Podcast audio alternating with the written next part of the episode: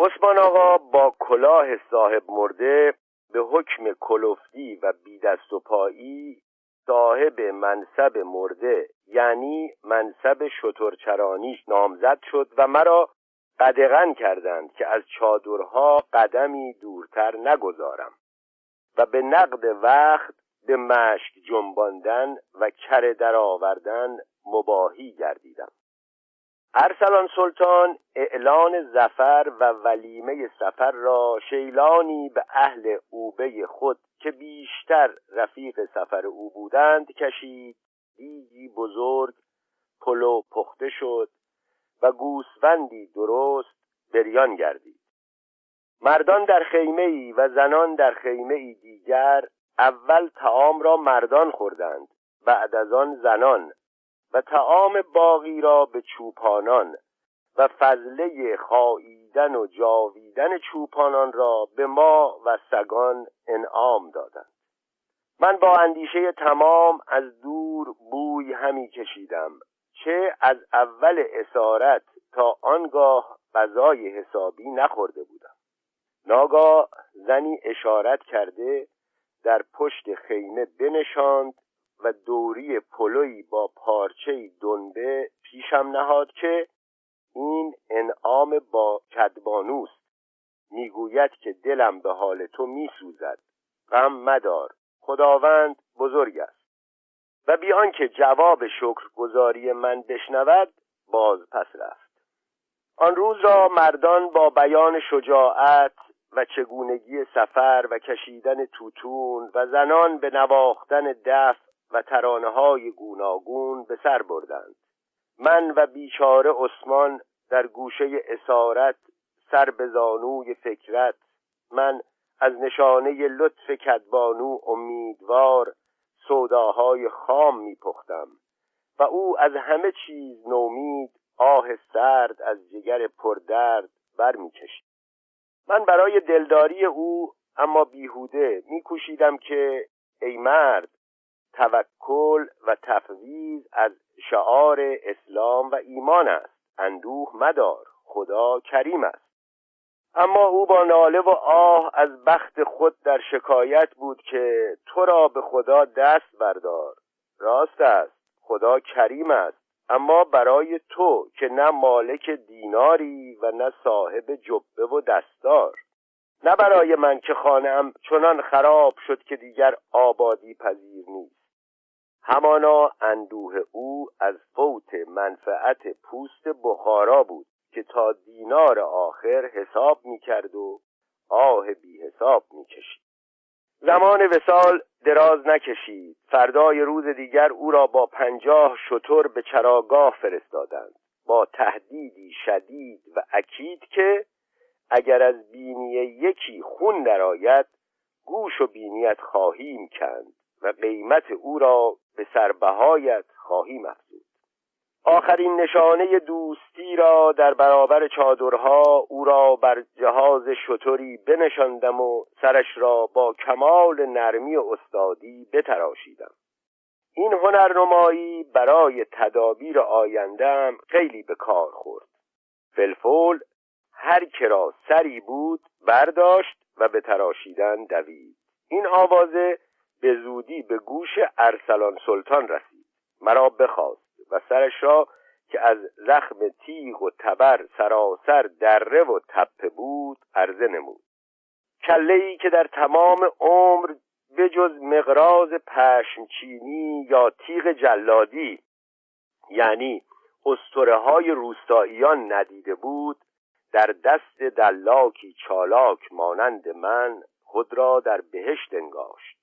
دستی به سر مالید و با آن همه گودال ها و مقاک ها به آن ساخت و پرداخت. ببالید که حاجی راستی تو دو روز راه از زیر پوست در رفته ای. به خدا که هرگز دست از سر تو بر نمیدارم تو را دلاک باشی خود کردم. به هر سربها که باشد آزادت نمی‌سازم قیاس کن که از این سخن چه بر من گذشت. اما به روی خود نیاوردم. در دل به این خیال که اگر در اولین فرصت از این خدمت استعفا نکنم نامردم و در ظاهر از روی سپاسگزاری خم گردیده دامنش را بوسیدم. باری انیس شبان روزی او شدم و هرچه در دلش بیشتر جا می کردم به رهایی از آن خدمت دوزخی با همه پاسی که می داشتند امیدوارتر و استوارتر می گردیدم. از این روی درد اسارت به من از دیگران کمتر کارگر می نمود و چندان درد و رنج و اندوه را در نمی یافتم. گفتار چهارم در تدبیر حاجی بابا برای تحصیل پنجاه اشرفی عثمان آقا. برای پیش بردن خیال گریز اولین مطمح نظرم این که کلاه پنجاه اشرفی را به چنگ آرم. اما دریغ که او را زن کلاه بردار در گوشه چادر خود انداخته بود. بیرنگ و بوی شبهه آن را از آنجا رو بودن دشوار بلکه محال می نمود. با اینکه در سایه شهرت دلاکی در نزد مردان آبرویی پیدا کردم اما با زنان سر و کاری نداشتم. اگرچه بعد از دوری پلو جای امیدواری بود که بانو با من گرمتر گیرد اما چون نه به خیمه او راهی داشتم و نه به خیمه سایر زنان پیوند دوستی منحصر بود از جانب او به ناز و از جانب من به نیاز آن هم از دور. از این روی نتیجه کار چندان روشن نبود. از الطاف ایزدی اینکه ترکمانان را از رسوم شهریان آنقدر سررشته هست که می‌دانند که دلاکان ایران نوعی جراحند. گذشته از کار حمام خون گرفتن و دندان کشیدن و شکست بندی هم از دستشان برمی آید این بود که بانو در خود زیادتی خون دریافت و کس بر من فرستاد که خون می توانی گرفت یا نه. من این فرصت را برای روبودن کلاه والاجاه دستاویز خوبی شمردم. چه شب و روز عقلم در فکر کلاه بود. جواب دادم اگر چاقویی بیابم به مهارت من کسی نیست. یکی از ریش سفیدان قبیله که دم از منجمی می‌زد حکم کرد که در فلان وقت سکه یلدیز در تحت الارض است و در برج سنبله قران مریخ و زهره واقع. خون گرفتن را نیک شاید. در آن ساعت مرا به چادر زنان بردند.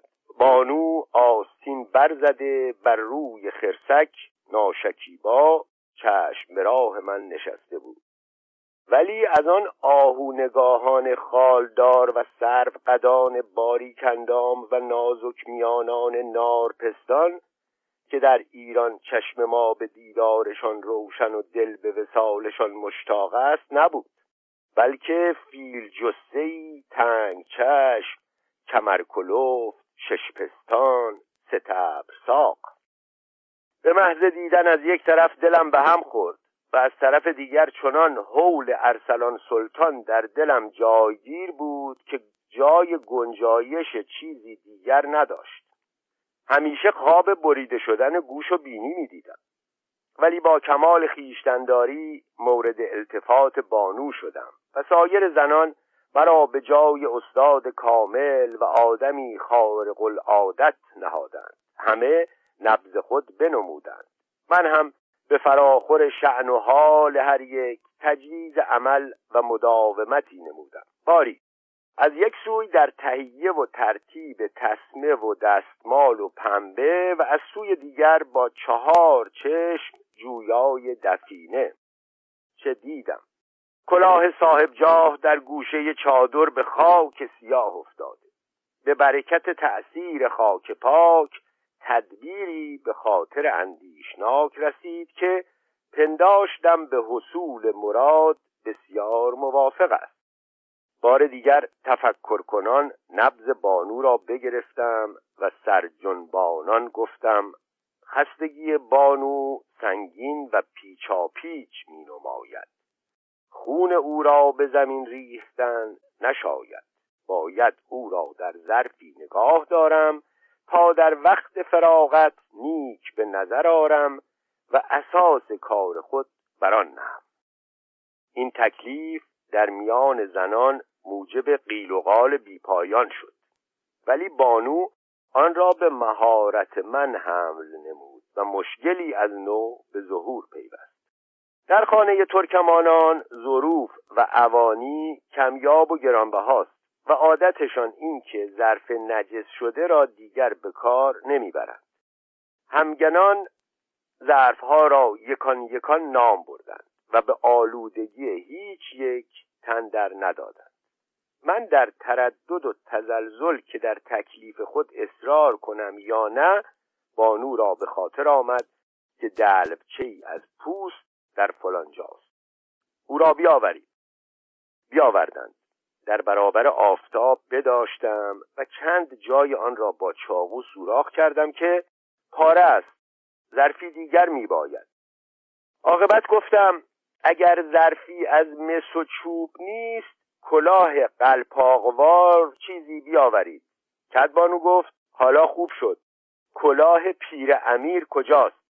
زنی که برای قلتاق شطورش برداشته بود فریاد برآورد که او از من است. بانو برا شفت که سبحان الله مگر من بانوی این خانه نیستم و مگر هرچه هست اختیارش با من نیست؟ آن کلاه را می‌خواهم و البته می‌خواهم. آن یک گفت نمی‌دهم و البته نمی‌دهم. به یک بار هنگامه نزاع گرم گردید و چادر ارسلان سلطان حمام زنان شد.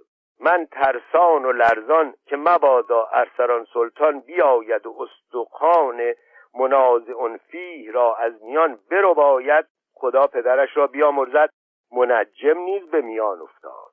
او به حرمت ریش و من به عزت لنگ دعوا را کوتاه کردیم که اگر خدایی نکرده غذایی روی بدهد گناهش البته به گردن کسی که کلاه لته را دریغ داشته خلاصه اصلاح ذات البین شد. پس مهیای خون گرفتن شدم. همین که بانو نشتر چاقو را در دست من و لگن کلاه را در زیر دست خود دید بترسید و خواست که از خون گرفتن درگذرد. اما من نبز او را به دقت گرفتم و گفتم که این نکول معقول نیست. به علم الهی گذشته که خون تو امروز ریخته شود. اگر ریخته نشود لازم میآید علم خدا جهل شود. پس باید خون تو امروز ریخته شود. این حکمت موافق طبیعت همه افتاد. بانو تن به قضا در داد. پس خون او را به میان کلاه ریختم و او را دور از چادرها به پای درختی بردم که زنهار کسی بر این دستی نزند که تدبیر من باطل می شود و این همه زحمت به هدر می رود. شباهنگام چون همه به خواب رفتند من با سر به سر کلاه رفتم و با تیشه دل و اره دست بشکافتم. همین که با لذت کامل پنجاه عدد اشرفی خونالود را برداشتم خود را مالک گنج باداورد پنداشتم. اول اشرفی ها را در آن نزدیکی به جایی نهفتم پس از آن کلاه دریده خونالوده در زیر خاک کرده گفتم برو که عجب دفینه ای داشتی که مرا نیک از خاک برداشتی. روز دیگر به بانو خبر فرستادم که از کلاه آنچه باید دستگیر من شود بشد. عاقبت مرض بانو به خیر بوده است. ولی چون دیشب چند گرگ در حوالی کلاه دیدم ترسیدم که دهان به خون بانو آلایند و ضرری برسد. کلاه را به خاک نهفتم. بانو بسیار اظهار امتنان نمود. علاوه بر وعده نوازش و التفات با دست خود بره‌ای پر کرد و بریان ساخت و با پلو و کشمش و سرشیر و ماست به من هدیه فرست همین که اشرفی ها به دستم افتاد به یاد آواره کوه ها عثمان آقا افتادم که با شتران سودا میپخت. من نسبت به او در پادشاهی بودم. نیم قراری با خود دادم که نقودش را واپس دهم اما کم کم به دلیل و برهان تراشیدن و راه شرعی جستن آغازیدم که به دلیل شرعی هر که گم شده ای دست از وی شسته جوید شرعا از اوست. من گم شده دست از وی شسته ای جستم پس شرعا از من است و به دلیل عقل اگر تدبیر من نمی‌شد این نقود از میان می‌رفت. با تدبیر من از میان نرفت. پس حق من بر او از هر کس بیشتر است. گذشته از اینها اگر این نقد را به صاحبش بدهم با حالت حالیه خود چه خواهد کرد؟ یمکن که از بی دست و پایی باز از دست بدهد. و حال اینکه اگر در دست من باشد مثل آن است که در دست او باشد. شاید من با او سبب خلاصی او و خود شوم. پس هم خیر من است و هم خیر او که در دست من باشد. خلاصه عاقبت بر این قرار دادم که اگر خدا می‌خواست این نقد در دست او باشد چرا چنین می‌کرد که به دست من افتد؟ والله یقید و یقدل ما یشا و هو به کل شیء قدیر. بعد از این آیه که رفع همه مشکلات کرد اشرفی ها را بر خود از شیر دایه حلال تر شمردم. اما مانند رد مظالم نیمه بره بریان پیشکشی را کمر بستم که به عثمان آقا فرستم. بچه چوپانی جستم که به نزد او می‌رفت. سرشیر را به او خوراندم تا نیمه بره را به عثمان آقا برساند. بچه چوپان قسم به نخوردن خورد و من فریب وی خوردم چرا که به مفاد چو با حبیب نشینی و باده پیمایی به یاد آر حریفان باد پیمارا. بسیار دلم می‌خواست که لاقل دوست خود را از دولت و نعمت خود بهرهمند سازم. ولی دریغ که چوپانزاده همین که به آن سوی دره گذشت در برابر چشم من نیمه بره را بگشود و به خوردن آغاز نمود و شک نبود که تا از نظر قایب شود همه استخوانهایش را هم خواهد لیسید و خبرش را هم به عثمان آقا نخواهد برد. چون از رود گذشته بود در تعاقب او فایده ندیدم. سنگی چند انداختم به قوزکش هم نخورد. دشنامی چند دادم به گوشش هم نرسید. آتش دل را به این فرو نشاندم که بچم برو الهی جوان مرگ شوی و زهر مار بخور گفتار پنجم در دزد شدن حاجی بابا و ایلغار وی به زادبوم خیش زیاده بر یک سال در دست ترکمانان اسیر مانده و در آن مدت رازدار و مستشار خاجه خود واقع شده بودم. در امور ذاتی و کارهای غیر با من کنکاش نمودی و مرا امین و کاردان شمردی. به امید خلاصی گریبان خیش بارها از وی نیاز کردم تا مرا با خود به الامان برد. عاقبت به حکم حصول اطمینان کلی به من به آن راضی شد. چون دستوری آن نداشتم که قدمی از چادرها دورتر گذارم یا به چراگاه ها روم راه آن بیابان نمکزار که در میان ما و ترکمانان واقع است و چند و چون کوههایی که سر به سریا کشیده بر من مجهول بود و معلوم که اگر تنها بگریزم مانند بسیاری از دیگران از سر نو گرفتار و عنایم یک بر صد می شود این بود که از این گونه گریز نابجا گریختم. مقصد اصلی از همراهی خاجم آن بود که اگر به نقد خلاصی میسر نشود باری به آن وسیله راه و چاه آن صحرا را یاد گیرم تا اگر خداوند فرصتی دهد به خلاصی مانعی نباشد. ترکمانان بیشتر اوقات ایلغار را در فصل بهار می کنند چه در آن ایام در کوهها علف از برای حیوانات و در صحرا آزوغه برای انسان فراوان است و در اوقات ملاقات کاروان حتمی. چون اسیران کنده بر پای بهار از قل و پالهنگ افراسیاب بهمن و اسفندیار اسفندار رهایی یافتند شهر نشینان ربی را که از رنج یساق دی در کوهها و درهای دوردست بشلاق داشتند ایام خلاصی رسید. بهادر چیره دست چنار مهیای الامان و یورش گشت. به جانب دارالسلطنه گلشن روی آورد.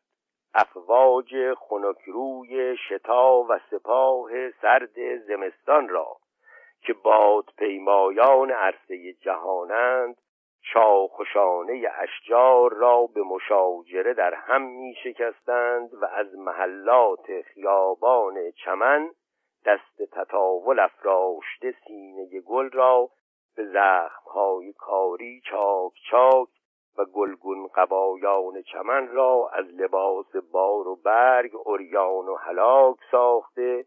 از جیب قنچه همیان زر درآورده بودند.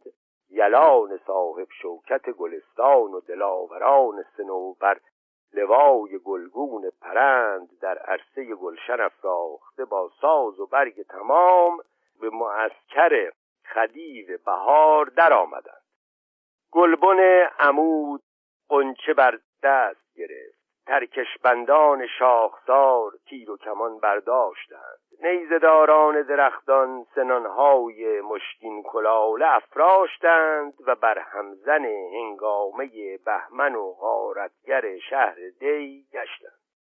ارسلان سلطان نیز بهادران و کارآمدان قبیله را از دهه و صده بخواست. و تکلیف ایلغاری تا به ناف ایران به ایشان نمود چنانچه تا به اصفهان روند و در دل شب که هر کس به خواب است به میان کارمانسرای شاه که مسکن بازرگانان توانگر است و سرمایداران معتبر بخزند و قارت کنند. در دانستن راه و چاه دشت قبچاق خود یگانه ترکمانان بلکه یگانه آفاق بود و رهبری به نفس او محول. اما کسی که کوچه و بازار اسفان را نیک بداند و در شب راهنمایی بتواند غیر از من نبود. از این روی برای برگزیدن من به این کار با به ایشان مشورت نمود. پاره به مخالفت برخواستند که زاده و بزرگ شده جایی را به رهنمویی غارت آنجا برگزیدن کار عاقل نیست چه در میان چشم و ابرو دلخواه خود را به درستی تواند از پیش برد. بعد از گفتگوی بسیار کار بر این قرار گرفت که من راهبر شوم و دو تن بر من موکل سازند تا اگر در حرکاتم خلافی مشاهده کنند کار مرا بپردازند. پس از این قرار یک دل و یک جهت به سوغان گرفتن اسبان و تدارک راه پرداختند. یک رانی که دو بار در میان دو گوی پیشی رو بوده بود به سواری من خاص نمودند کلاه قلپاقی در نهایت بزرگی بر سر کلیچه ای از پوست در بر تیر و کمانی در شانه و نیزه ای که سنان وی برمی آمد و بر جا نهاده می‌شد بر دست مانند ترکمانان یراق کردم. در کرجین ترکی توبری جوخوری و میخ طویله و رسنی برای بستن و نگاهداری اسب نهادم و عرقگیری بزرگ بر فتراک بستم و برای احتیاط مشتی نواله با شش دانه تخم مرغ آبپز در همیانی نهفته بر دوش انداختم و ذخیره سایر اوقات را حواله به قسمت و اعتبار به قناعت نمودم. در ایام اسیری و محرومی از تنعم و ناز با هرچه به دست افتد دفع گرسنگی کردمی و به روی هرچه بود اگر چه خار و خاشاک باشد خفتمی. به شاگردی خاری در رخت خواب خفتن را فراموش کرده بودم. رخت خواب نداشتن زحمتی نبود. همراهان نیز همچنان سختی دیده و رنج آزموده بودند که در این باب کسی به گرد ایشان نمی‌رسید اشرفی های عثمانی را به کمربند خیش سخت بردوختم و به آن بیچاره که از خوناب خاری و اندوه شماری بجز پوست و استخوان چیزی از آن بر جای نمانده بود وعده ها دادم که در وقت فرصت از تلخیص وی به قدر توان کوتاهی نکنم. و در نزد یاران و خاندانش به تحصیل سربهای او بکوشم. بینوای فلک زده آهی سرد از جگر برکشید که ای فرزند ای هاد ای هاد من کیم تا به شمار کسی آیم و غمم را به چیزی شمارد؟ پسرم به تلف اندوخته هایم دامن در میان و زنم با بهانه مرگم با شوهری دیگر دست در کمر. پر و بالم از همه رو ریخته و دست و پایم از همه جا گسیخته یک التماس از تو دارم. و بس. و آن این که بپرسی و وارسی که در استانبول داد و ستد پوست بخارا چگونه بوده است و خبر صحیح به من آری. دلم به حال وی بسیار بسوخت و باز در دلم بگذشت که نقودش را واپس دهم. باز با ملاحظات حکمتیه و قیاس و برهان شرعی بنا را بران نهادم که نقد در دست من باشد. بلکه به آن وسیله بگریزم و گریز خود را وسیله خلاصی او کنم و ترتیب قضیه چنین دادم که خلاصی عثمان آقا بی نقد ممکن نیست و اگر نقدم را واپس دهم خلاصی او ممکن نیست. پس نقدش را واپس نباید داد تا خلاصی او ممکن باشد. طریق خرج این نقد را من می‌دانم. چه داند آنکه اشتر میچراند؟ بعد از این قضیه بدیهی الانتاج اشرفی های زرد را تصرف شرعی نمودم و با دعای فراوان صاحبش را به خدا سپردم. منجم سکیز یلدیز را به پشت سر و رجال الغیب را به مقابل انداخت و ساعت سعدی از برای تاخت و تاز تعیین کرد. شامگاهان بر اسبان برآمدیم و با سرداری ارسلان سلطان دسته ایلغاریان عبارت بود از بیست تن. بیشتر ایشان دلاوران و بهادران کارآزموده و همه بر اسبان تکه که به تاباوری و سرعت رفتار مشهور است. چون در روشنایی محتاب بر این گونه مسلح اسبان را از جای برمیانگیختند آنان را رستم دستان و سام نریمان حرامیان میپنداشتم. آمدیم بر سر بنده مستمند. من خود می‌دانستم که چند مرد حلاجم. اگر بار خاطر نبودم یار شاطر هم نبودم. اما گاه گاه حکم اختزا اظهار حیاتی می نمودم و از شجاعت دمی می زدم. تا همراهان نپندارند که پشت کم از مویز است. ولی در باطن دلم می تپید که در هنگام کار چگونه جل خود را از آب برارم راهبر ما را از جنگلهای انبوه دامنه کوه تبرستان بی آنکه قدمی خطا گذارد راهنمایی همی کرد و من تعجب همی کردم. دار آن ورته های هولنگیز و پست و بلندی های سهمامیز به چشم مانند من آدمی ناشی در نهایت وحشت و دهشت می نمود به حکم غرور پای سطوران خود در وقت و بی وقت جوی و جر و دره و تپه ها را بیباک و پروا همی گذشتیم تا اینکه به نمکزار بی آب و آبادانی عراق رسید آن وقت معلوم شد که ارسلان سلطان تا به چه حد از همه جا باخبر بوده است. خرد و کلان همه کوه و تپه و دره و وادی را به اسم و رسم وجب به وجب بلد بود. در پی زدن و استدلال از آثار پای معجزه می نمود. از آثار پا می دانست که رهرو از چه قبیل است و از کجا به کجا می رود و باردار است یا بیبار. از مشاهده این اطلاع و وقوف من متحیر و لاحول کنان میماندم. از پهلوی آبادانی ها با کمال احتراز مرور کنان شبها میراندیم و روزها در جایی خلوت میماندیم از آخرین آبادی یعنی از خیمه نشینان صحرا توشه و آزوغه کرایمندی گرفتیم و داخل کویر بی سر و بن عراق شدیم. اسبان را به قدر طاقت و توان راندیم بعد از طی صد و بیست فرسنگ راه به حوالی اصفهان رسید. هنگام دلیری در رسید همراهان شالوده نیت خود بریختند و از شنیدن آن گوشت بدن من بریخت.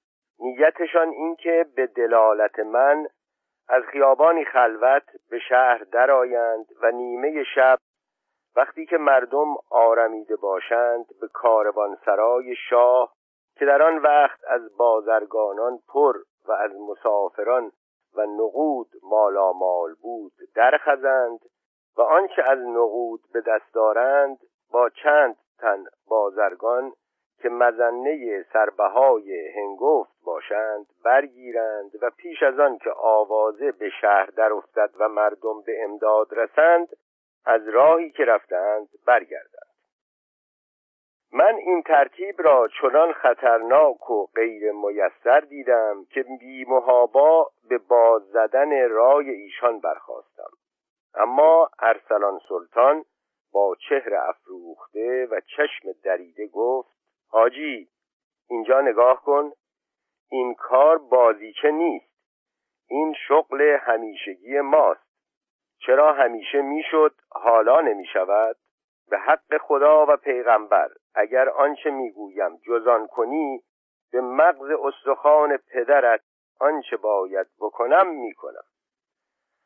آنگاه امر داد تا در پهلوی او به دلالت مشغول باشم و به جانب دیگرم خبیسی موکل ساخت تا اگر در من آثار بدجنبیدن مشاهده کند دود از نهادم برارد هر دو در این باب سوگند یاد کردند و جای باور بود. پس من در پیش افتادم و از کوچه و پس کوچه ها که بلد بودم به بهبوهه آبادی در آمدیم و راه را نیک نشان کردیم. در رسیدن به محل ازدهام وقت دیر بود و صدا و ندایی نه. در یکی از ویرانه ها که در عین آبادی هم بسیار است چند سر از اسبان را به پاسداری یکی بگذاشتیم و از طریق احتیاط در پنج فرسخی شهر دره خلوتی را میعاد قرار دادیم تا در صورت اقتضا در آنجا فراهم آییم. بعد از این قرار بی صدا و دور از چهار سو و بازار که محل شبگردان و داروغه است از گوشه و کنار به در کاروانسرا رسیدیم. به حکم همسایگی دکان پدرم آنجا را وجب به وجب می دانستم در کاروانسرا بسته بود. با سنگ بکوبیدم و دربان را فریاد کردم که علی محمد بیا و در را وا کن که قافله آمد. علی محمد با چشم نیم خواب به پشت در آمد که چطور قافله ای قافله کجا؟ گفتم قافله بغداد. گفت برو پی کارت. تو هم این نصف شبی به ریش خند ما آمده ای قافله بغداد دیروز آمد. دیدم که بد گیر کردم. سخن را برگرداندم که خیر قافله می آید که به بغداد برود. حاجی بابا پسر حسن دلاک هم که با عثمان آقا رفت به همراه است. به پدرش مژده آوردم. چون دربان این بشنید گفت آه حاجی بابای خودمان گل گلابی خوش آمد صفا آورد. پس نر و لاس در را با تراق و تروخ بگشود. در کاروان سرا آهسته آهسته با نوا در گشایش علی محمد چراغ موشی بر دست یک تای پیرهن پدیدار شد. فلفور در دهانش را بگرفتند و به درون خزیده به چستی و چالاکی مشغول کار خود شدند. نظر به مهارت در این گونه امور جایگاه اموال را بهتر از صاحبانش می‌دانستند. این بود که در ده دقیقه نقد و تنخواه بسیار به دست آوردند. و چون عمده مقصودشان دستگیری آدم توانگر بود تا از سربهای ایشان بهره ور شوند سه تن برگزیدند و به زودی دستهاشان را بسته بر ترک اسبان روی به ویرانه نهادند. من چون کاروانسرا را نیک بلد بودم و حجره توانگرترین بازرگانان را می‌دانستم در حجره ای که در قدیم مقر عثمان آقا بود خزیدم و در مجری که اغلب زرکان خود را در آن مینهند کیسه سنگینی یافتم و بی تشخیص چند و چون آن سخت در بغل نهفتم. وقتی که ما به تاراج مشغول بودیم قلقله و هیاهو از شهر برخاست. کاروانسرایان از صاحب اتاقان و پاسبانان و چارواداران و غیره بر بام دویدند. از همسایگی مردم فوج فوج بنا کردند به آمدن. تا اینکه داروغه با شاگردان در رسیدند و به جای گرفتن و بستن بانگ بگیر و ببند بر پا و چند تفنگی تیر به تاریکی خالی شد و به جایی نخورد. بی غذا و بلا جان از میان به در بردیم در اسنای گیر و دار خیلی خواستم که آن راه رفته شوم را باز گذارم و اگر بتوانم بجهم.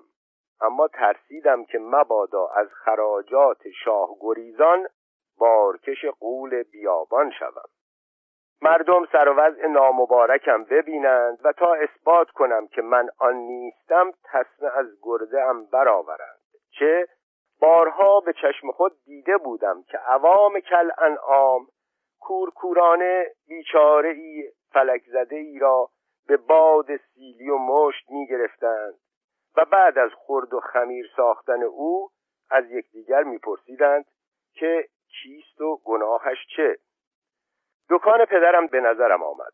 یاد ایامی که در آنجا به خوشی گذرانده بودم در برابر چشمم جلوگر شد که زیر همان قبه و آن بارگاه روی همان مسند و آن تکیهگاه چه ها کرده و چه ها دیده و شنیده بودم. متفکر فرو ماندم. ناگاه دستی سخت به بازویم چسبید. چه دیدم؟ ارسلان سلطان با مهابت گفت حاجی به خدا اگر امشب مردانگی نکنی پدرت پیش چشم خیش خواهی دید. من هم برای اثبات مردانگی مرد ایرانی دیدم به ریشش چسبیدم که فلان فلان شده با من بیا وگرنه هرچه بدترت را پاره می‌کنم.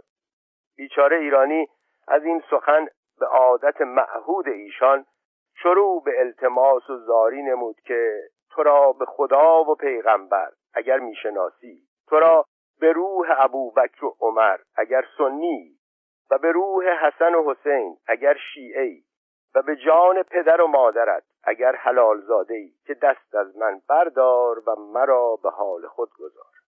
صدایش به گوشم آشنا آمد. چه دیدم پدرم کربلایی حسن است. گویا به هوای حیاهو یک تای پیراهن فانوس در دست به خلاصی شش لنگ و ده دانه تیغ دلاکی و شاخ حجامت خود آمده بود. فلفور ریشش را رها نمودم و به جای اینکه بنا به حرمت پدری بایستی به دست و پایش افتم و پوزش به طلبم از ترس جان بیداد آشنایی از کشمکش دست بر نداشتم.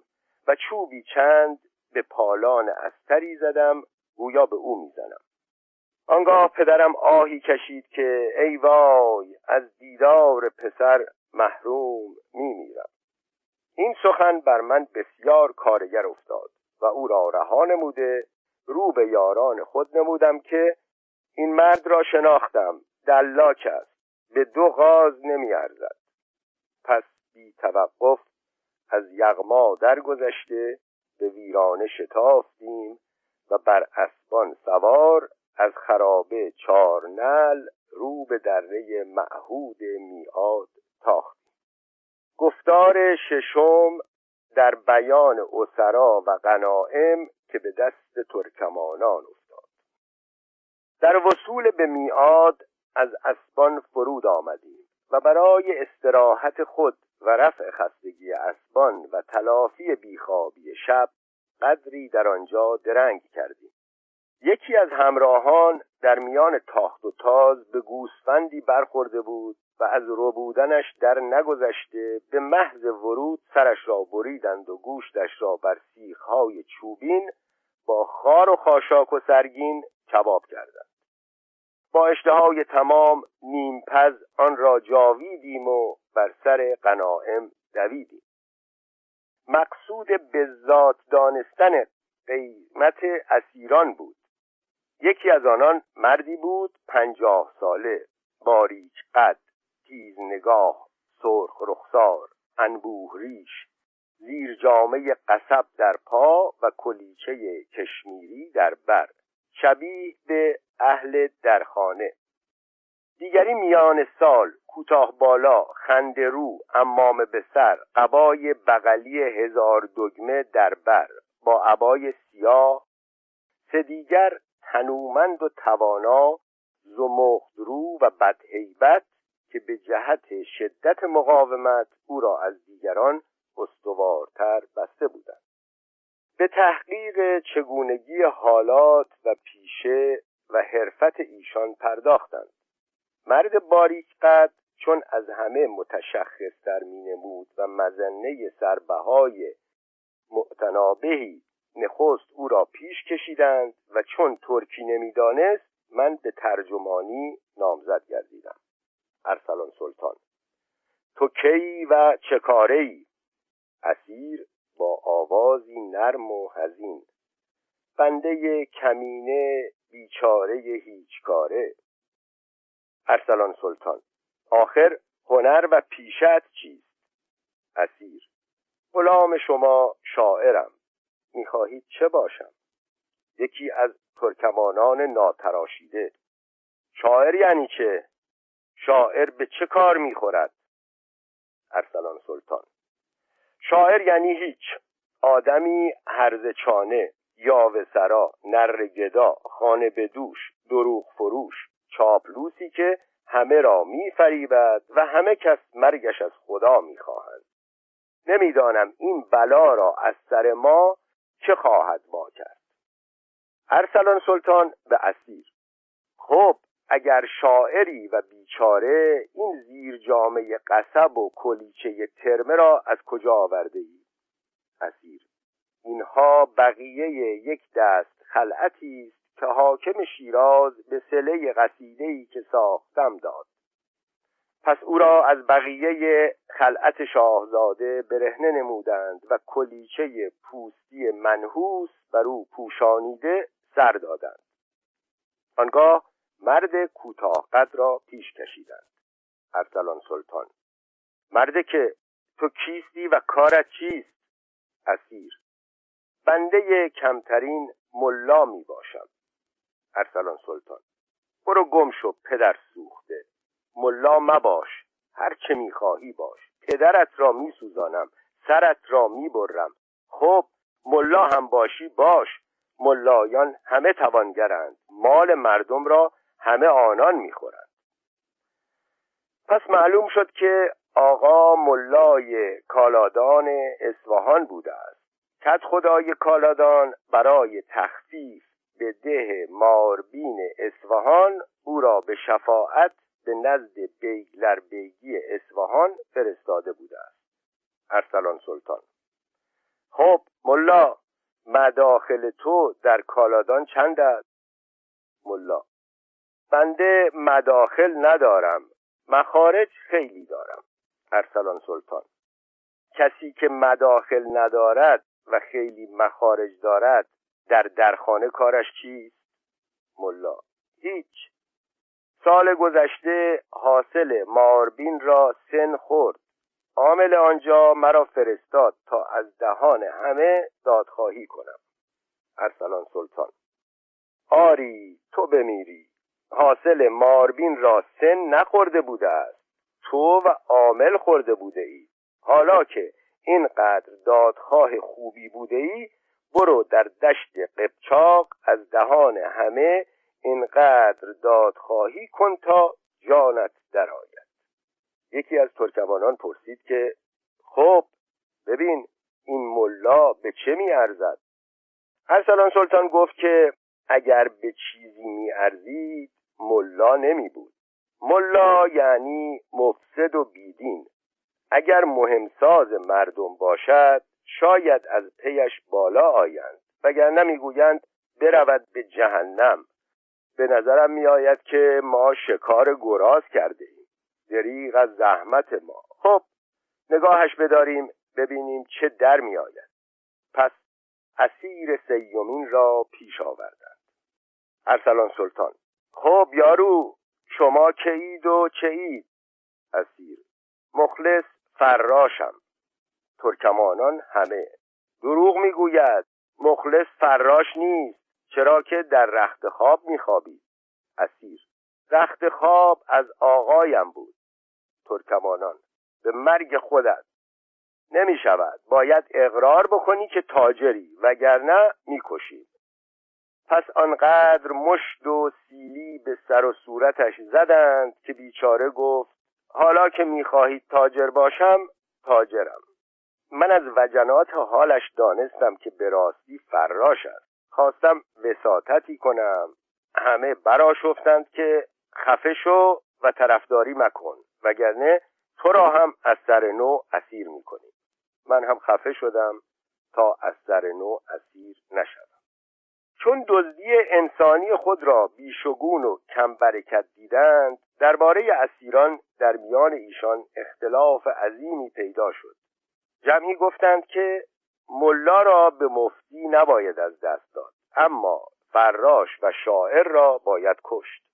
جمعی دیگر گفتند ملا را باید برای سربهان نگاه داشت و فراش را باید بنده ساخت اما شاعر فضله است. باید ازالش کرد. باری به قتل شاعر همه متفق بودند و کم مانده بود که شاعر بیچاره از میان برود. رگ مهربانی و مردمی من بجنبید چه از سیمای او دانستم که مردی صاحب کمال است. گفتم ای یاران دیوانگی مکنید از قتل این مرد بگذرید. توانگری و درویشی شعرا لفظی است و در معنی شاعر کشتن مرغ زرین تخم کشتن است. مگر حکایت آن پادشاه را نشنیده اید که به هر بیت شعر یک مسقال طلا می‌داد؟ چه می‌دانید؟ بلکه این شاعر هم از آنان باشد که هر بیت شعرش به مسقالی طلا ارزد. یکی از آن میان فریاد برآورد که اگر اینطور است همین حالا یک بیت بگوید. اگر یک مسقال طلا ارزید بسیار خوب وگرنه دهنش را چاک می‌کنم از یافتن چنین گنجی شایگان رایگان شادمان گفتند که ای شاعر اگر گفتی ریشت خلاص وگرنه خونت حلال است. باری گفتگو دراز کشید و نتیجه قضایا آنکه هر سه را نگاه دارند و از راهی که آمده اند به بنگاه خود برگردند. پس ارسلان سلطان قاضیان ترکتاز را جمع کرد که ببینیم چه آورده ای یکی ز جیب برآورد ساغری زرین. به گرد او به خطی نغز شعرهای رزین. یکی دگر سر قلیان سیم مینایی بر او نوشته فلان حاجی فلان جایی. یکی دگر لگن و شمدانی از زر ناب. کنار هر دو مرصع به در و لعل خوشاب. یکی دیگر خز و سنجاب و شال کشمیری که گر بدانی مال تو بوده میمیری. یکی از ایشان در تاریکی به گمان اینکه نقره است یک کیسه بزرگ پول سیاه آورده بود. همه بخندیدند و بریختند. غنیمت منحصر به نقد نبود. از قلیان و آفتاب لگن مفزز و مطلا و از پوستین و کلیچه خز و سنجاب و شالهای کشمیری اعلا هر جنس و هر نوع متا که به دستشان افتاده بود واگذار نکرده بودند. همین که نوبت به من رسید کیسه در بغل نهفته را به میدان نهادم که به جان شما همین دستگیر من شد. چون آن من از همه کرای مند تر بود بیشتر از همه مورد ستایش و آفرین گردیدم و به اتفاق گفتند که اگر سال دیگر با ما بمانی قطب دزدان خواهی شد. ببینید اصفهانی که ترکمان بشود چه می شود. سلطان ارسلان گفت فرزند رویت سفید که روی مرا سفید کردی. پس از این با من جمع المال خواهی بود. یکی از کنیزانم را به زنی به تو می‌دهم. با ما به یک جا بنشین. چادری با بیست گوسفند به تو میبخشم. در عروسیت همه قبیله را شیلان می‌کشم. این سخنان بر من چنان تأثیر نمود که بر نیت گریز استوارترم ساخت.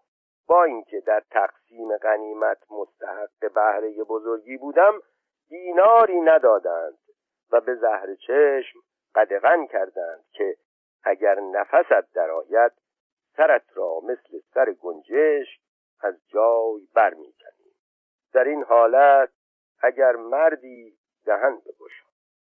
ناچار به حفظ همان پنجاه اشرفی در کمر و به چند ریالی که در آن اسناها به کلاه نهفته بودم قانع شدم. پس در میان ایشان برای تقسیم اختلاف عظیمی واقع شد و ستیزی برخاست که کم مانده بود خونی در میان واقع شود. ناگاه یکی از ستیزیان را به خاطر رسید که با وجود قاضی چرا باید به حکم شهر راضی نشوند. پس قاضی را حکم کردند تا موافق شرع انور غنیمت را در میان مجاهدین قسمت کرد. با اینکه قدری از آن اموال مال قاضی خود بود و شرعا نیز مال بیت المال به قاضی تعلق داشت باز جز مشتی ریشخند و استهزا چیزی به کیسه ملا نرفت.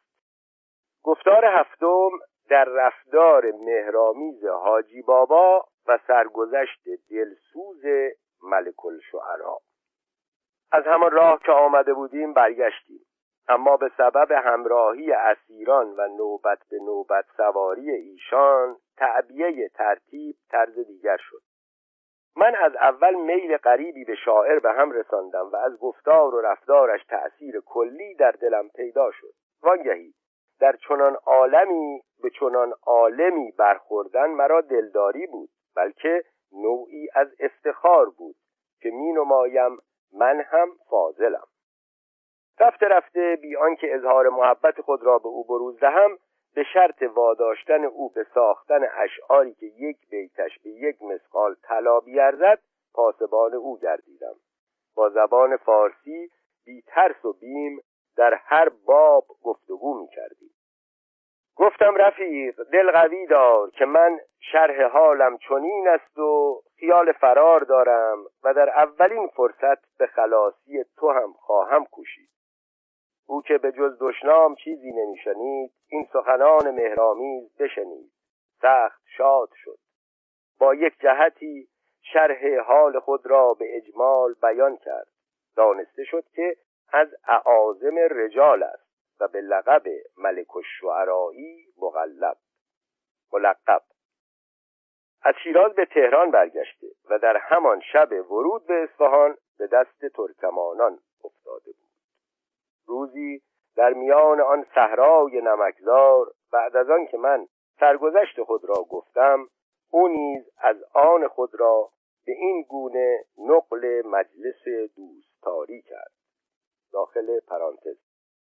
مترجم گوید که هر چند در نسخه اصل این ملک الشعرا را معلف از کرخان لقب داده است اما از حکایت معلوم می شود که آن مرد فتلی خان سبای کاشی است. شاید معلف نخواسته است حکایت او را صریحا به نام او بیان کند و سرگذشت او قریب به حقیقت است. پرانتز بسته. سرگذشت ملک الشعرا من در شهر کاشان زازیده شدم و نامم اسکر فتلی است. پدرم در ایام آقا محمد خان خاجه مدتها حاکم کرمان بود. خیلی قصد ازل و خانه خرابی او کردند. اما از برکت عزت و رشوت و حیلت دست بر او نیافتند.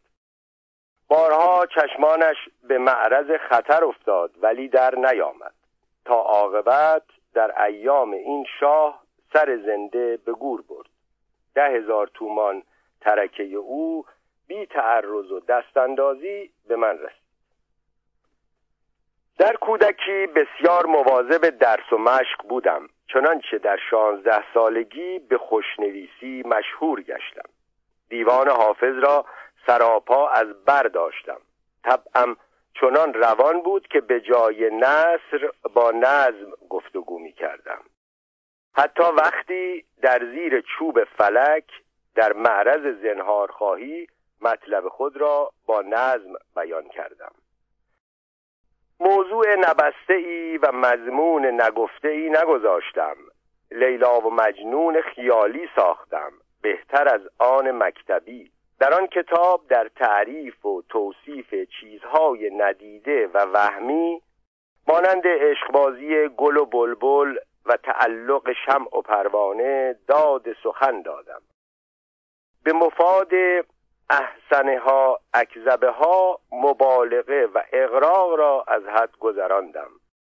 در هر مجلس و محولی که حاضر می شدم همه اشعار خود را می خواندم و به هر چه می گفتم یا می گفتند از اشعار خود استشهاد می نمودم در آن ایام پادشاه با صادق خان شقاقی که به سرکشی برخواسته بود مبارزتی نمود و غالب آمد. فتنامه ای ساختم. در فتنامه رستم در میان ابرها به میدان کارزار نگاه می کند یاغی از او فرود آمدن و یاری کردن می خواهد رستم در جواب می گوید جای من در اینجا خوب است. اگر به زیر آیم یمکن که از ضرب سرپاش شاه خرد و خشخاش شوم. لاجرم پایین را به دشمنان شاه واگذاشتم. در این قبیل نکات و دقایق در آن قصیده بیداد کردم. در آخر گفتم به هر حال صادق خان و لشکرش را از زمانه جای شکایت نیست. با اینکه از دست پادشاه پایمال شدند سرشان به آسمان افراشت. یعنی پادشاه سرشان را به نیزه کرد. این قصیده به گوش میمون پادشاه رسید. سخت نیکو پسندید و مرا از گزیدگان شعرا ساخت و در حضور اعیان دهانم را با طلا انباشت. این احترام مایه پیشرفتم شد. به زمره ندما و باریافتگان در آمدم و گاه و بیگاه مرتجل و غیر مرتجل به نظم قطعه و غزل می پرداختم باری برای اظهار خدمتگذاری به خاک پای حضرت شهریاری عرضه داشتم که در زمان پیش فردوسی توسی به نام سلطان محمود غزنوی شهنامه ای پرداخت و به آن واسطه او را در صفحه روزگار نامبردار ساخت. چه می شود که پادشاهی مانند شهریار امروزه ایران که در هیچ عصر مانند او پادشاهی نیامده و نیاید و سلطان محمود غزنوی بندگی او را نشاید با ساخته شدن شهنشاه نامه به نام او از سلطان محمود غزنوی مشهورتر گردد. از جانب سنیال جوانب دستوری ارزانی شد. من دست به کار شهنشاه نام سازی شدم. هر که معنی تمتراغ الفاظ و قرابت معنی خواهد آن کتاب را ببیند.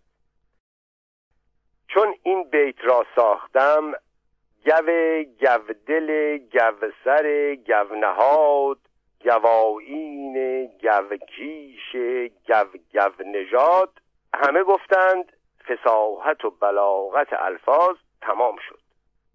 و چون این بیت را نظم کردم که خراشید و پوشید شبرنگ شاه ز سم پشت ماهی ز دم روی ماه همه کس گفت ریشه معنی خشک شد. امین و دوله صدر اصفهانی را با من شکرابی در میان بود. به بهانه دوازده هزار تومان جریمه هم کرد. اما پادشاه به عنوان اینکه اشعر شعرایم بخشید و نگرفت. روزی در مجلسی بزرگ از سلطان محمود غزنوی و فردوسی سخن می‌رفت که در ازای هر بیتی از ابیات شهنامه پادشاه به او یک مسقال زر داده است. من با اینکه نمی‌دانستم سخنم به گوش پادشاه می‌رسد یا نگفتم سخاوت سلطان محمود نسبت به سخاوت پادشاه ما نسبت قطری به دریاست. زیرا او آن مبلغ را به گران ترین شعرا داد این بیش از آن به کمین مایه ترین شعرا داد که من بنده حاضرم تفاوت از زمین تا آسمان است. حاضران متحیر که من کی و کجا و چگونه مورد این همه احسان شدم. به یکدیگر نگران به زبان حال پرسیدند و من با زبان قال جواب دادم آری هرچند این مبلغ را پادشاه به من دستی نداد اما در معنی رساند. چنانچه ترکه پدرم را به فهوای العبد و مافی ید کان لمولاه می توانست همه را ضبط کند نکرد. این ده هزار تومان. امین و دوله دوازده هزار تومان جریمه هم کرد نگرفت. این بیست و دو هزار تومان. با لفظ مبارک فرمود که هر ساله پنج هزار تومان از ارکان و اعیان در ایام متبرکه و اعیاد به سله بستان و سالهاست می ستانم و خواهم ستاند. اگر همه اینها را حساب کنم همه با هم از احسان سلطان محمود به فردوسی بیشتر می شود. پس ادرار ابر باشد یک قطره پیش جودش. هر کس که این بگوید لله درر قائل.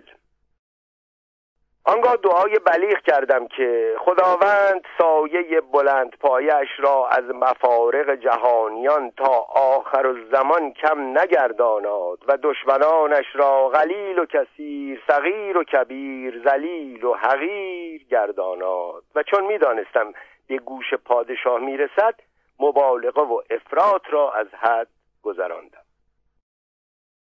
روزی چند بعد از آن به عطای یک دست خلعت خاص از قبای پولکی و شال کرمانی سر و کمر و خرقه سنجابی ابر انبر و سنجاب آستر ممتاز و با فرمان ملک و شعرایی طرفراز شدم.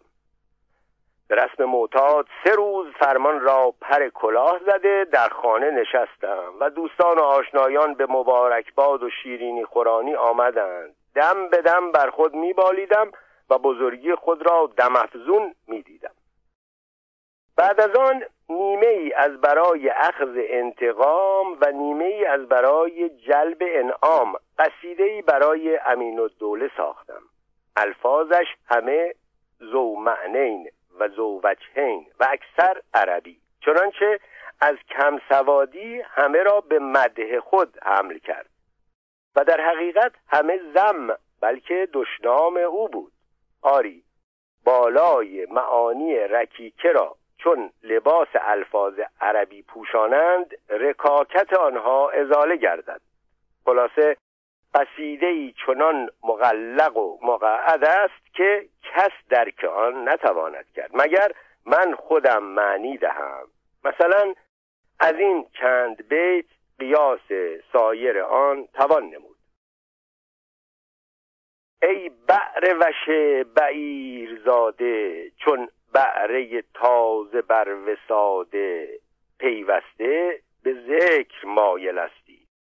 اما به دو فتحه قابل استی. ای خورده ز است و است زاده استاده هزار است داده.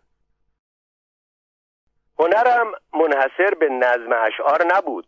از علم هندسه و جر اسقال سررشته وافر داشتم. بزرگان همه از اختراعاتم حیرت می بردند چرخی ساختم که اگر یک آلت دیگر داشتی تا قیامت از حرکت باز نایستادی. شکلی به هندسه افزودم که هیچ کس حل نتوانست کرد. در رنگ کاغذ ید طولایی داشتم. قلم و دواتی به طرز نوع اختراع نمودم. به قماش بافی برخواستم پادشاه نگذاشت که تو شعر بباف قماش را فرنگان میبافند و سوداگران از فرنگستان میآورند. و روز نوروزی به عادت بزرگان خواستم به پادشاه پیشکشی کنم. قطعه شیوا نظم کردم بر خلال دندانکاوی کندم. سخت مطبوع طبع همایون افتاد. همه اعیان را به بوسیدن دهانم فرمان داد. در آن قطعه دندان پادشاه را به لولو و خلال را به مته درسفت و گوشت بن دندان را به شاخه های مرجان که در اطراف لولو یافت می شود و ریش بلند انبراگند پادشاه را به امواج دریا تشبیه کرده بودم. راستی به جودت قریحه من همه کس آفرین خواندند و از روی مد همه گفتند که با بودن تو فردوسی خر کیست. به سله این قطعه پادشاه خواست مبلغ خطیری به من رسد.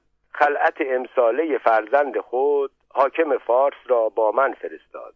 در عرض راه هدیه ها گرفتم و در شیراز مورد احترام تمام و احسان فراوان گشتم و واقعا مبلغ خطیری به من رسید. در واقعی پرندوشین آن مبلغ خطیر به دست این ترکمانان خطرناک افتاد و من که فلک را ریشخند می کردم ریشخند اینان شدم که می بینی اگر تو به خلاصی من نکوشی وای بر من. شاید پادشاه از خلاصی من بدش نیاید اما آنکه سربها بدهد کیست؟ امین و دوله را رنجانیدم چرا که گفتم آدمی که کوک کردن ساعت را نداند اداره مملکت را چگونه تواند؟ از این جهت با من بد است. میترسم که به یادم نیفتد تا از اندوه و رنج هلاک شوم. نقدی که مایه نجاتم بود به باد رفت. از وطن جدا سربها از کجا آرم؟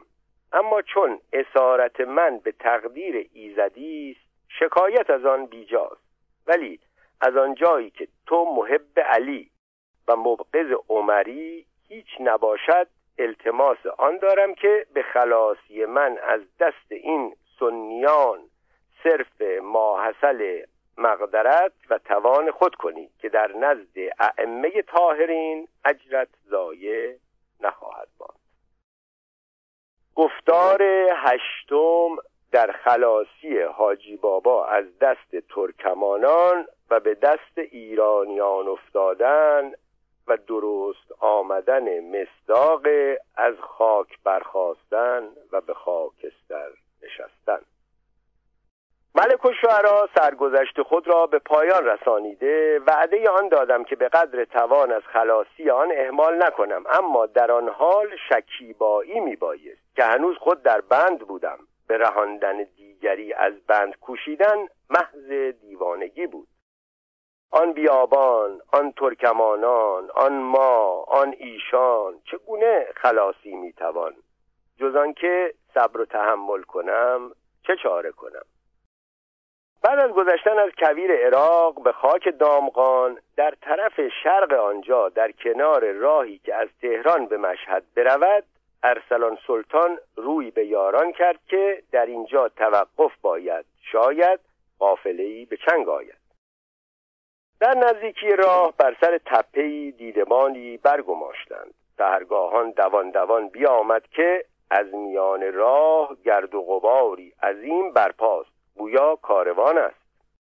ما دست و پای خود را برای یغما جمع کنان دست و پای اسیران را بستیم تا بعد از یغما به همراه بریم. همه حاضر یراق اسبها راندیم.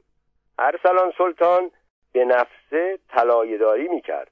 مرا بخواست که حاجی امروز روز مردانگی است. به همراهی من بیا و به حرکاتم ملاحظه نما که روزی به کارت خواهد خورد. وانگهی شاید با کاروانیان به گفتگو احتیاج افتد ترجمانی کنی چون گرد و خاک نزدیک رسید ارسلان سلطان را حال دیگرگون شد که میترسم این گرد توتیای چشم ما نباشد. تند میرانند پراکنده نمی‌روند صدای زنگ نمی آید برق تفنگ پدیدار است. اسبان یدکی دارند. گمان نمی‌برم که دست ما به جایی بند شود. چون نیک نظر کرد گفت دانستم که کاروان نیز یکی از اعیان دولت یا حاکم مملکتی است به مستقر خیش می رود از کسرت خدم و حشمش معلوم است. من این حال برای گریز فرصت نیکی دیدم. دلم به تپیدن آغازی با خود اندیشیدم تا بی که به ارسلان سلطان بفهمانم گریبان از چنگ او برهانم. به این تدبیر که چون به رهگذران نزدیک شوم خود را اسیر ایشان سازم. با خود می‌گفتم اگرچه در اول بد میگذرد اما زبان دارم. حالی ایشان می‌کنم و نجات مییابم. پس به ارسلان سلطان گفتم پیشتر برویم و تحقیق حال رهگذران کنیم. من بی دستوری او از پشت تپه اسب راندم و او به قصد آنکه مرا باز دارد از عقب من تاخت. چون به سر تپه رسیدیم خود را در یک تیر پرتاب روی به روی رهگذران دیدم. سواران را چون چشم به ما افتاد شش هفتن از ایشان جدا شدند و روی به ما تاختن آوردند. ما برگشتیم. هرچه ارسلان سلطان تندتر راند من آهسته تر راندم تا اینکه دستگیر افتادم. از اسبم فرود آوردند. تاراج اسلحه و کمربند پنجاه تومانی حتی استوره های هدیه پدر در یک دقیقه بیش نکشید. هرچه فریاد کردم که مترسید من نمی گریزم من به عمد خواستم به دست شما افتم گوش ندادند. دستهایم را با شالم از شانه استوار بربستند و به ضرب سیلی و مشت به حضور بزرگ خود بردند. بزرگ ایشان با تمکین تمام به تماشا ایستاده بود. از احترام و تعظیم زیر دستان گفتم شاید شاهزاده باشد. پشت گردنی چند زدند که زود باش کرنش کن. گفتم باید شاهزاده باشد. خدم و حشم بر دول او حلقه زدند. امر فرمود تا دستهایم را بگشایند. فلفول برجستم و دامنش را گرفتم که پناه به شهزاده دخیل دخیل به فریادم برس. فراشی من کردنم خواست.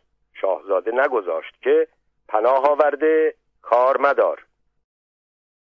پس با روی زمین خدمت بوسیدم و مختصر ماجرای خود را بیان کردم و گفتم اگر باور ندارید بر ایشان حمله آورید ملک و شعرا را با دو تن اسیر دیگر از دست ایشان بگیرید تا به این معنی شهادت دهند.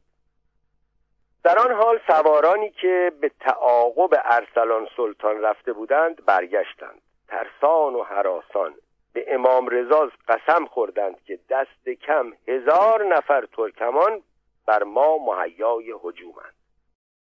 من هرچه سوگند خوردم که بیش از بیست تن نیستند کسی گوش نکرد و با تهمت جاسوسی و دروغگویی قسم یاد نمودند که اگر ترکمانان بر ما هجوم آورند اولین کار ما این که سر تو را می‌بریم. پس به عادت همه اهل ایران از یاد ترکمانان به این سوی و آن سوی نگران رنگ ها باختند و اسب ها تاختند.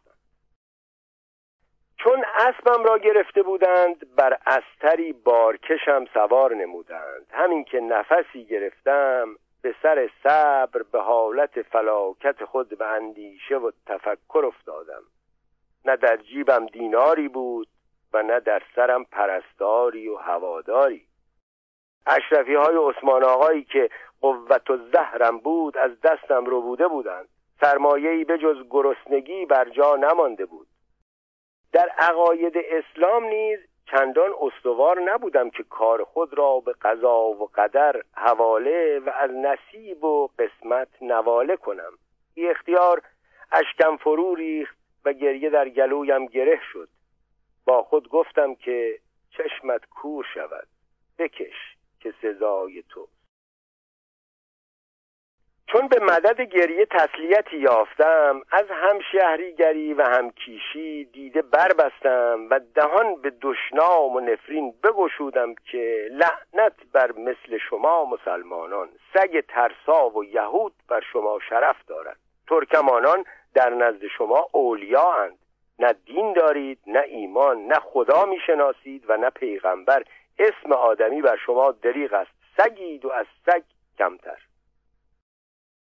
به جز تحویل خنده جوابی نشنیدم. دانستم که درشتی پیش نمی رود با التماس و التجا طریق نرمی گرفتم که مگر من هم مثل شما مسلمان نیستم مگر غیرت از اسلام نیست. آیا کم آوردم؟ دیر آوردم؟ چه کردم که به این عذاب و عقاب سزاوار شدم؟ من شما را هم مذهب و هم ولایتی انگاشتم و چشم یاری داشتم. خود غلط بود آنچه میپنداشتم. این همه بیرحمی و نامردی در حق من چرا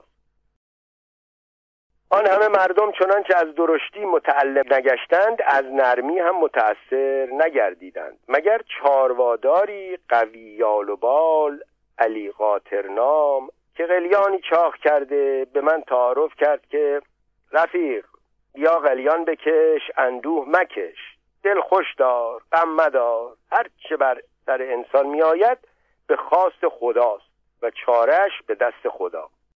اگر این قاطر سیاه را که سوارم خداوند سفید آفریده بود آیا من می توانستم سیاه کرد؟ این حیوان دیروز جو خورده است.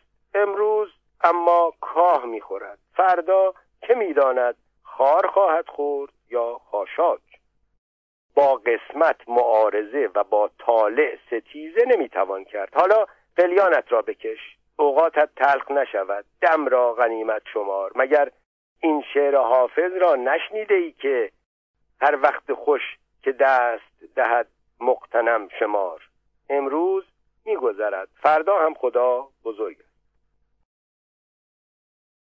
از سخنان علی قاطر اندکارا یافتم اختلاط را با هم گرم گرفتیم. چون دید که من هم از اشعار حافظ بیخبر نیستم خوشش آمد و از همان روز همکاسه هم ساخت و گفت بزرگ ما پسر پنجمین پادشاه است. چند روز پیش از این حاکم خراسان شد. اکنون به مقر حکومت خود به شهر مشهد می رود از جهت اختشاش راه بیش از عادت معهود همراه برداشته است. فرمانی در دست دارد که به ترکمانان هجوم آرد و تا بتواند از اسارت و غارت کوتاهی نکند و آنقدر سر ترکمان به تهران بفرستد که در میدان ارگ کل مناری سازند. برو شکر کن که هیئت ترکمانان نداری. اگر چشمت کوچک و سرت بزرگ و بینیت پهن بود امروز سرت در آب نمک میخفت و فردا پر از کاه به تهران می‌رفت. شامگاهان در میان صحرا در کاروانسرایی نیمه ویران فرود آمدیم. با خود اندیشیدم که خود را به شاهزاده رسانم و نقود و اسب و اسلحه خود را واپس ستانم. هرچند دلم به گوش خرد می گفت که تو بر اینها بیشتر از آنان که گرفتند مستحق نیستی اما چشم طمع و حرس کور شود. از حقیقت چشم پوشیده به حرف دل گوش ندادم. پیش از نماز شام شاهزاده بر بالای بام متکی به متکا به جای نماز نشسته بود. فرصتی جستم و از دور فریاد برآوردم که قربانت شوم ارزی دارم. اذن پیش رفتنم داد. از همراهان وی شکایت کنان التماس استرداد اموال خود کردم. ظلم کنندگان را احضار فرمود. از دو تن ایشان سخت تزلم نمودم. گفت پدر سوختگان پدرتان را میسوزانم. پنجاه اشرفی این مرد کجاست؟ قسم خوردند که به سر شاهزاده ندیدیم. روی به یکی از بزرگان حاضر کرد که حالا می‌بینید که دیده اند یا نه. بچه ها چوب و فلک. چوب و فلک آوردند و آنان را به فلک برکشیدند. شپاشاپ ترکیه کتک بلند شد. چوب خاران از بیتابی اقرار به اخذ و تعهد به رد کردند که سر شاهزاده به سلامت بگشایند واپس می دهیم چون نقود را بیاوردند در زیر بالین نهاد و آنان را روانه کرد و به من گفت تو هم دیگر برو پی کارت. من از حیرت دهان باز و منتظر که پولم را بگیرم. فراش باشی از شانه هم گرفت و به دور انداخت که باز ایستاده ای فریاد برآوردم که پولم کو. شاهزاده بشنید و به آواز مهیب گفت باز حرف می‌زند بزن با کفش به توی دهنش جهنم بشود. فراش باشی کفش ساغریش را درآورد و با نعل پاشنه آن بر دهانم حوالت کنان گفت شرم نداری و در حضور شاهزاده اینطور بی ادبی می‌کنی. برو گم شو. وگرنه گوش و بینیت بریده می شود این بگفت و از حضور براند. نومید و نامراد به نزد علی قاطر برگشتم که چنین شد. علی قاطر بی اظهار حیرت و تعجب گفت پس تو توقع داشتی غیر از این بشود؟ مردی که شاهزاده است نه بازی چه خواه این خواه بزرگی دیگر آنچه به دستشان میافتد واپس نمی‌دهند. از دست نواب اشرف والا اشرفی زرد گرفتن از دهان قاطر دسته قسیل سبز گرفتن است. اگر دهان داری برار وگرنه چشم بپوش و به صبر بکوش.